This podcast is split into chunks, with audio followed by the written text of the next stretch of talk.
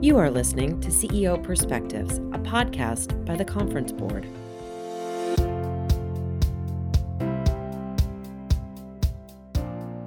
Welcome to this episode of CEO Perspectives, a signature series by the Conference Board. CEO Perspectives are conversations that take an objective, nonpartisan look at a range of subjects that matter most to business leaders. To help make sense of these topics, we sit down with thought leaders and do what we do best at the Conference Board provide trusted insights for what's ahead. I'm Steve Odland from the Conference Board and the host of this podcast series. And in today's conversation, we're going to discuss AI and A and HR. That's a lot of letters.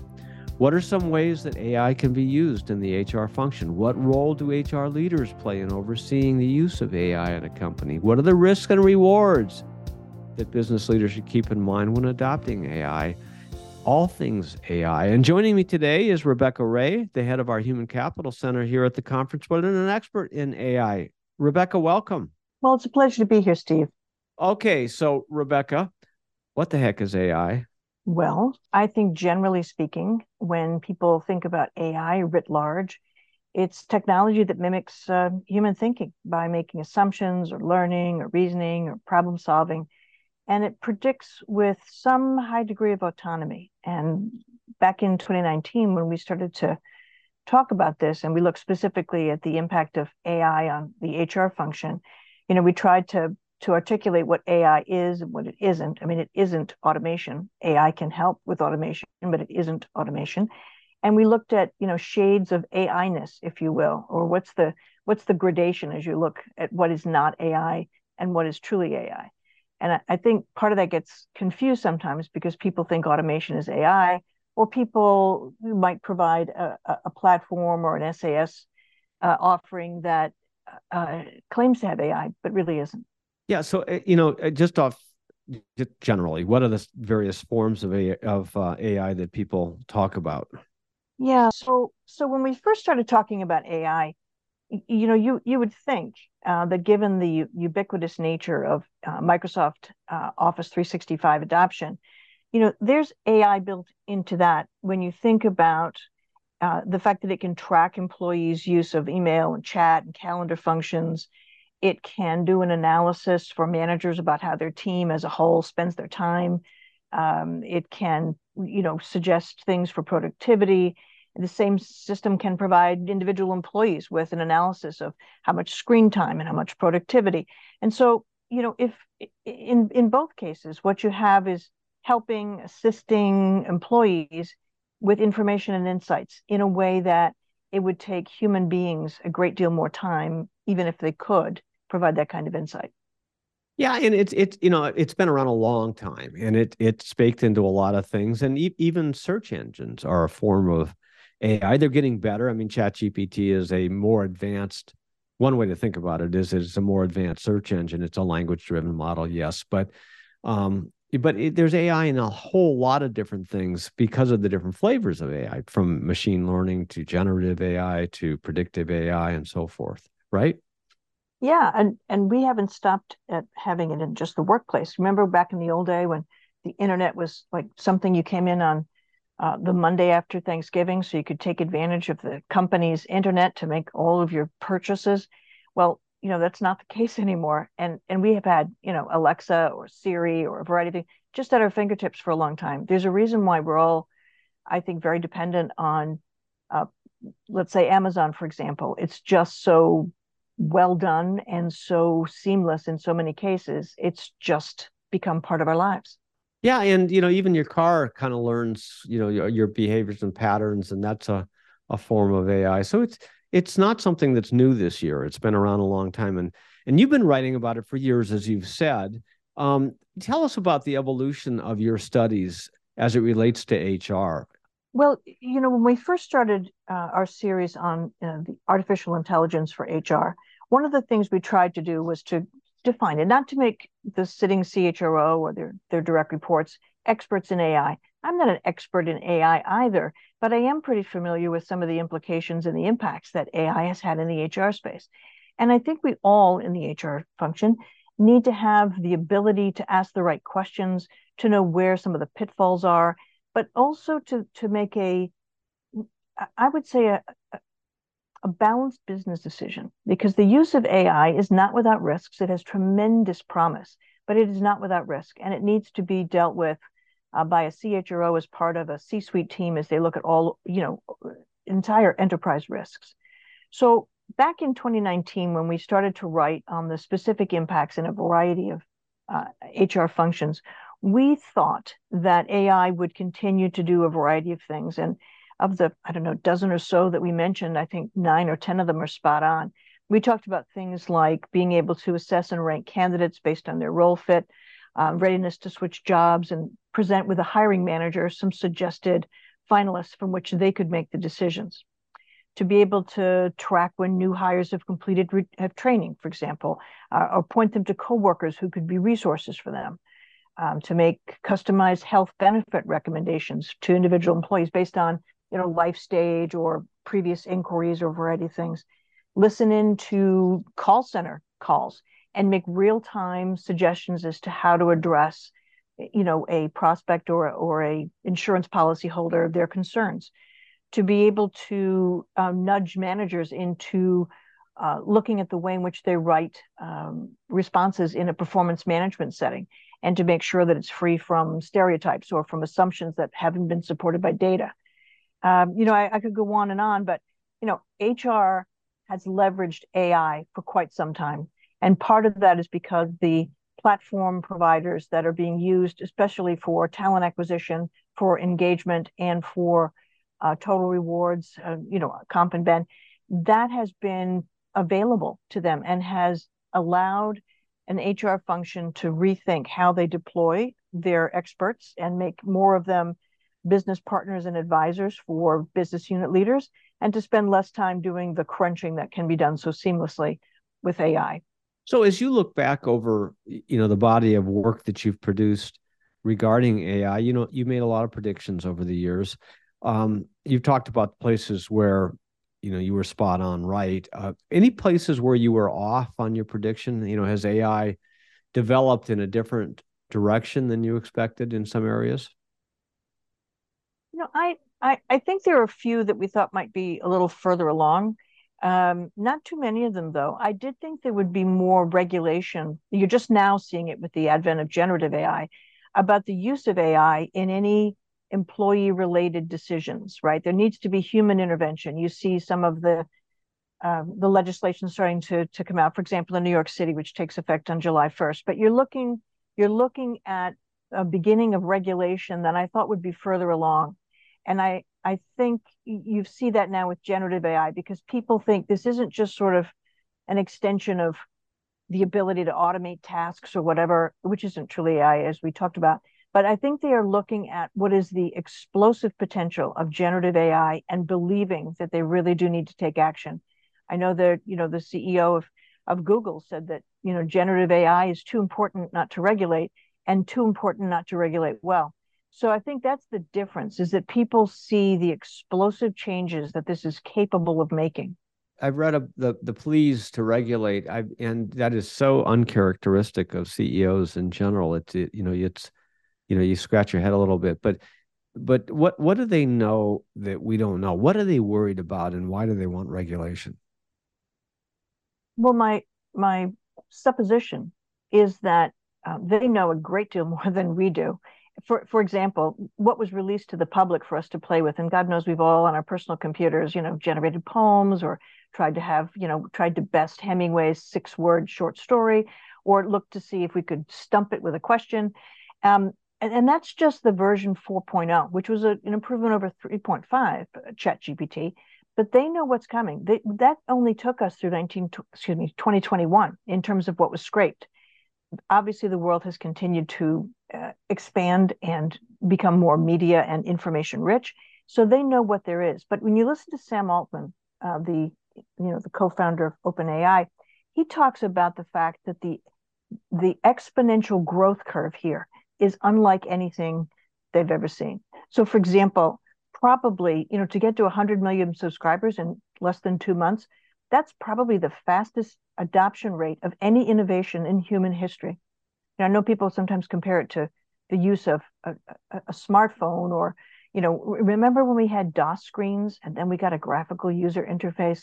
It was as though the world had opened up and new planets had been discovered. This is way bigger than that, right? Right. Well, you're talking to a guy who was taught how to use a slide rule in high school. So no AI in that. Um, so, but what what what particularly uh, are they? It, if you know what what kind of regulation are they seeking?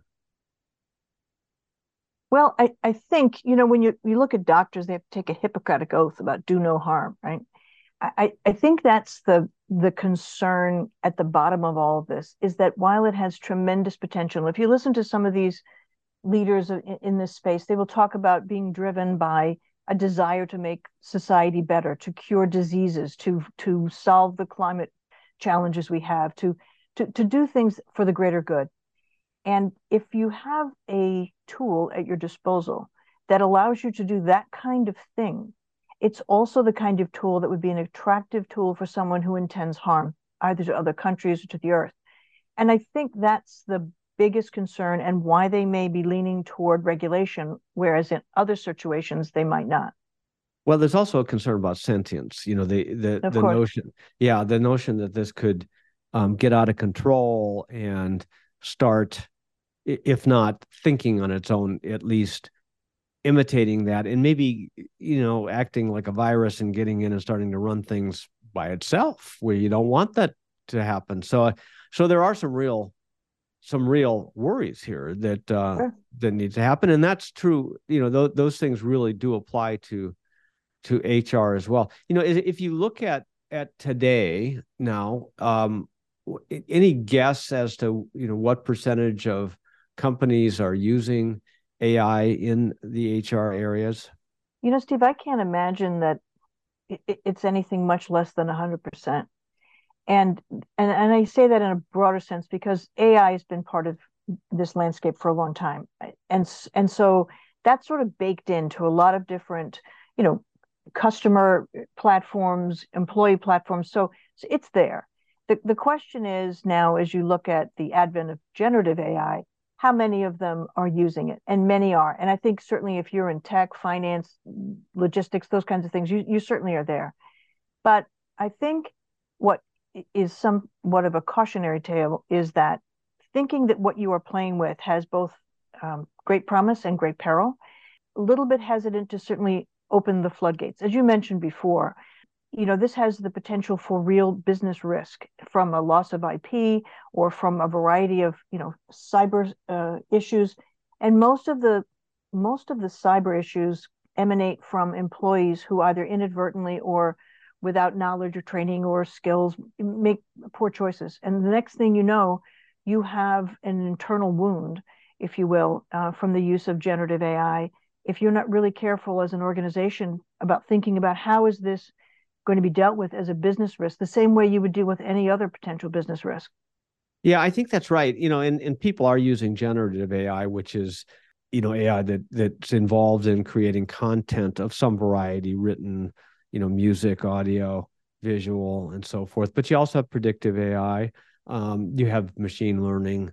Uh, so all of these things are progressing here. And you know in some areas in some industries particularly in in the the biotech and and tech worlds they're they're you know really engaged in heavy duty quantum computing around ai certainly in facial recognition categories and things like that so you know this and all of those have future applications in the business world. It's it's just a matter of you know how much money how much time and you know the the the the cost benefit trade-off isn't it?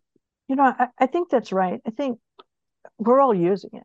And the, the, in an organization uh, you know eightfold um, just did a study and they came uh, to the conclusion that about 70% of workers are already using generative AI, um, citing higher productivity, um, the ability to get an advanced start on something, speed. You know, there's a variety of reasons why employees are using it. They simply are not disclosing to their organizations uh, at that level.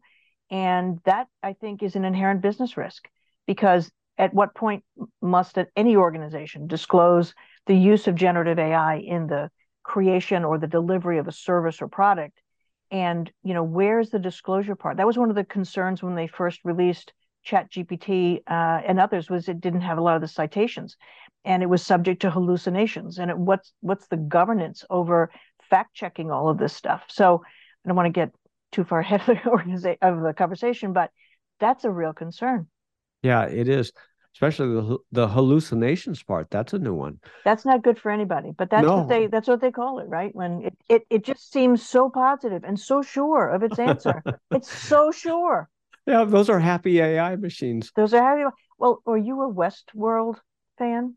did you? Know. Did you ever see that? Okay, no. that that should scare the that should scare you to death. But okay. you want to talk about the rise of the sentient being? That's when you see how the world could go in a very ugly sideways way. And I think it's, you know, I'm not talking about the original movie with Yul Brynner, but I'm talking about the series that we just had, you know, uh, uh on cable television. But it's it's a sobering picture of what could come and how quickly it it just gathers speed. Right, we're talking movies here at the conference board, but we're also talking about AI and how it's used by HR. We're going to take a short break and we're going to be right back. What does the future of work mean for your employees? How will your company navigate ESG? Will there be a global recession? At the Conference Board, our experts translate the latest research and economic analysis into insights and real time problem solving for your organization. Membership at the Conference Board provides your team with an assortment of knowledge from economics, marketing and communications, ESG, public policy, and human capital. As a member, you'll have access to our center experts, member exclusive events, data and benchmarking tools, and peer sharing that will help you understand the present and shape the future. Consider becoming a Conference Board member today by visiting www.conference-board.org. Welcome back to CEO Perspectives. I'm your host, Steve Odland from the Conference Board, and I'm joined today by Rebecca Ray, the head of our Human Capital Center. All right, so let's go back to the role of HR as it as it uh, as as it relates to the governance of AI throughout the company, because you know the, there's AI in HR, of course, but there's AI that's used you know broadly by all employees. So talk about your views on the on what what's the accountability of HR in that. Thanks, Steve. I, I, think it's a shared accountability, if you will. And I, and I, see the CHRO's role on two levels. One, as a member of the C-suite, and and discussing the implications enterprise wide for the adoption of generative AI. And in a piece that we we just uh, just posted, it, it was a an attempt to sort of think through what are the what are the questions you should be asking. And again, not to make someone an AI expert but rather to be able to understand the implications and to think a couple of chess moves ahead uh, in, in the adoption of, of generative AI in particular, or the broader use of AI more generally. And I think that those questions are at least a place to start. So, so the list was not certainly final or, or complete, but I think they really need to think about the human capability that the organization either has or doesn't have if you look to adopt a greater usage of generative AI because that does require a set of skills. And part of this is a change management process because depending on who you listen to, there are a variety of people who will tell you which jobs will be impacted and which ones are relatively safe. And all of us read the same headlines and all of us begin to think, oh my God, I'm on that list. And so I think people need to understand that this is somewhere in between nothing and Armageddon. And so we need to help our, our employees think about how they can responsibly use the tools that are available to them, how they can use it to augment, and how they can use it to boost productivity. You know, we've seen some of the productivity declines. There was just a, a study done by the National Bureau of uh, Economic Research, and they estimated that there was about a 14% jump in productivity when AI was used uh, to augment some of the, the tasks at hand. And I, I I know that that's uh, something that we should be thoughtful about. It's both a great thing that it could boost productivity.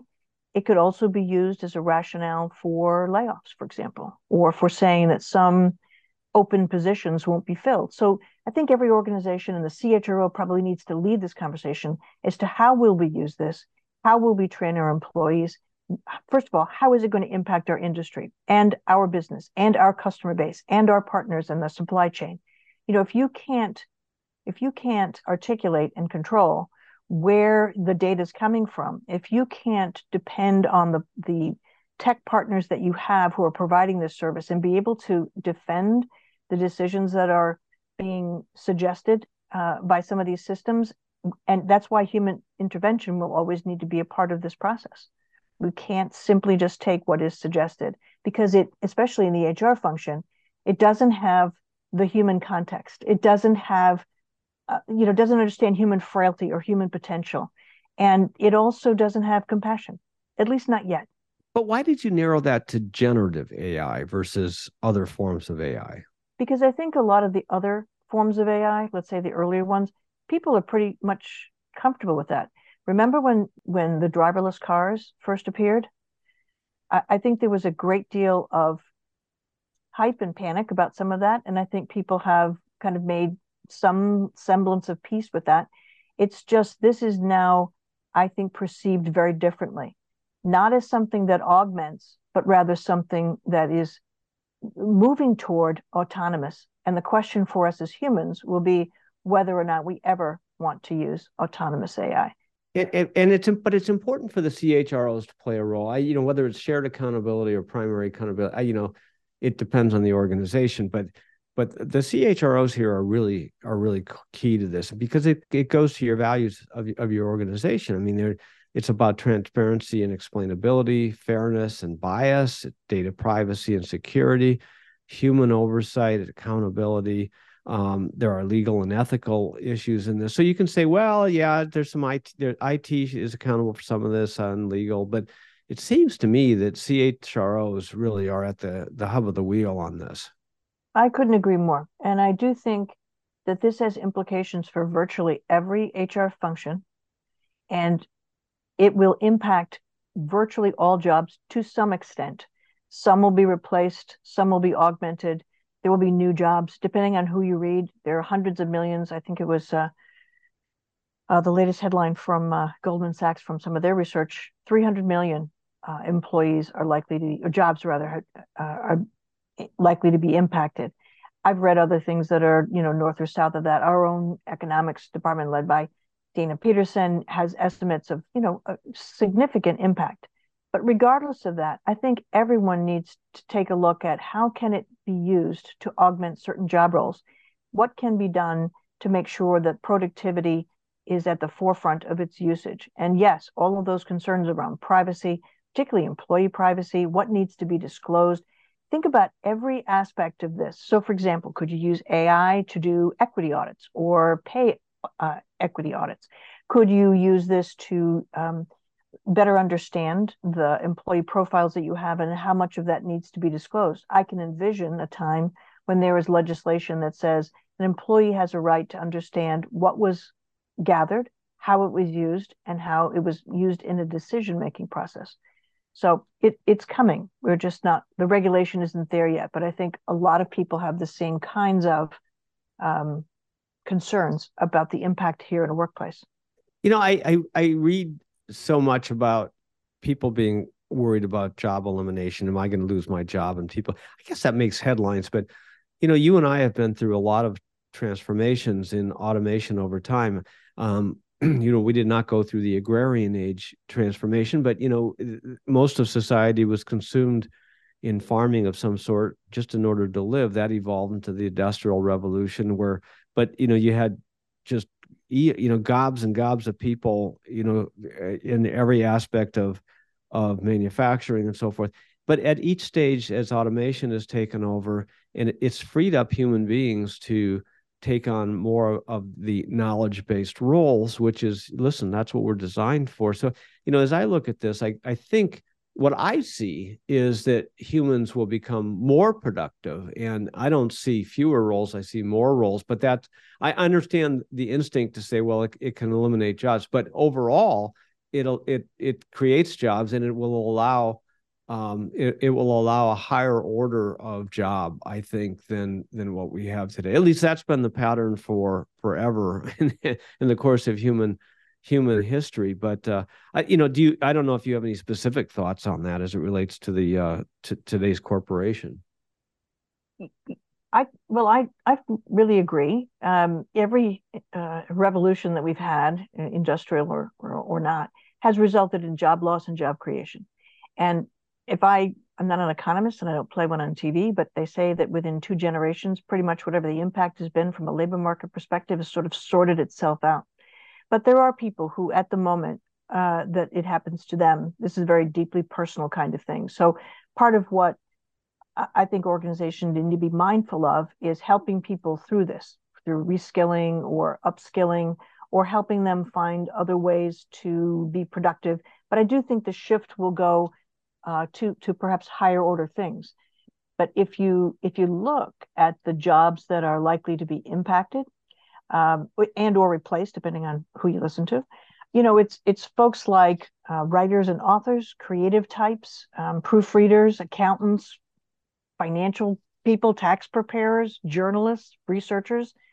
But it it tends to pretty much carve out anyone who is delivering a hands-on service as you might have imagined you know whether that's people who are you know working in restaurants or you know they're building homes or they're doing kinds of things that look like you know working in oil rigs.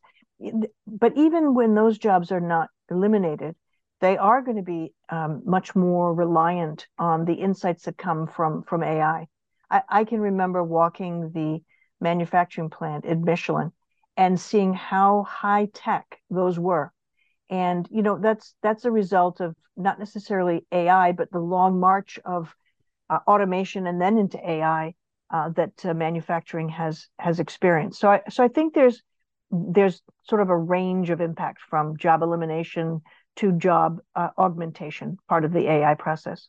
Yeah, I, I think um, you know, and so this brings us back to the role of CHRO. I think the CHROs need to be thinking through this and predicting it and you know, ensuring that it doesn't, you know, don't don't overhire so that you then have to eliminate, you know, and hurt people. But but at the same time, I think the bigger impact is going to be the augmentation of the job itself, where AI That's is right. incorporated into the tasks and the accountabilities of each individual. So that you know, there's a whole bunch of training. You've got to put up guardrails. You got to make sure that uh, you know procedures are followed. You know all of these you know the values are followed and you know you don't put corp you know the corporate reputation at risk and and so forth i mean that is a huge that's just change management and that's a huge job and that's that's what i see as a an exciting role for human resources and especially the chro well i think you're right and as i mentioned earlier uh, all of this ai and as we continue to march along with ai and whatever version comes out next it is going to fundamentally change most all aspects of the HR function. And so the CHRO needs to filter that through that uh, through that change, knowing where the organization's headed. But it's the CHRO's main role is to make sure that they have the necessary organizational capacity to execute the business strategy. And so part of what is going to be very, very complicated is making an educated guess as to which roles will be necessary in the future, which roles will need to be augmented and how and in what ways, and then thinking about which roles need to be eliminated. And certainly there's the change management process of supporting them through this process, but trying to guess, educated as it may be, the skills and the type, the profile of worker, augmented or not, in the future is a tremendously difficult and risky bets to make. And so I, I, think that's why you're going to see the HR function become that much more reliant on the insights that come from the adoption of AI writ large, and also using that as a tool to determine how we match the organizational capability, the leaders we need, the types of work, the way work gets done, the relationship of work uh, among future and, and current employees. It, it's all going to be seen through the lens of what we believe is coming next with the advent of this level of technology and others to come. Well put, and uh, a, a, great summary of uh, of all things AI as it relates to HR. Rebecca Ray, thanks for joining us today. It was a pleasure, Steve. And thanks to all of you for listening in to CEO Perspectives. Every week, I'll be joined by a prominent thought leader to provide insights on the issues of our time. We'll cover leading topics in economics, geopolitics, human capital, and more. Please share CEO perspectives with all of your colleagues, your friends, your favorite robots. I'm Steve Odland, and this series has been brought to you by the Conference Board. You have been listening to CEO Perspectives, a podcast by the Conference Board.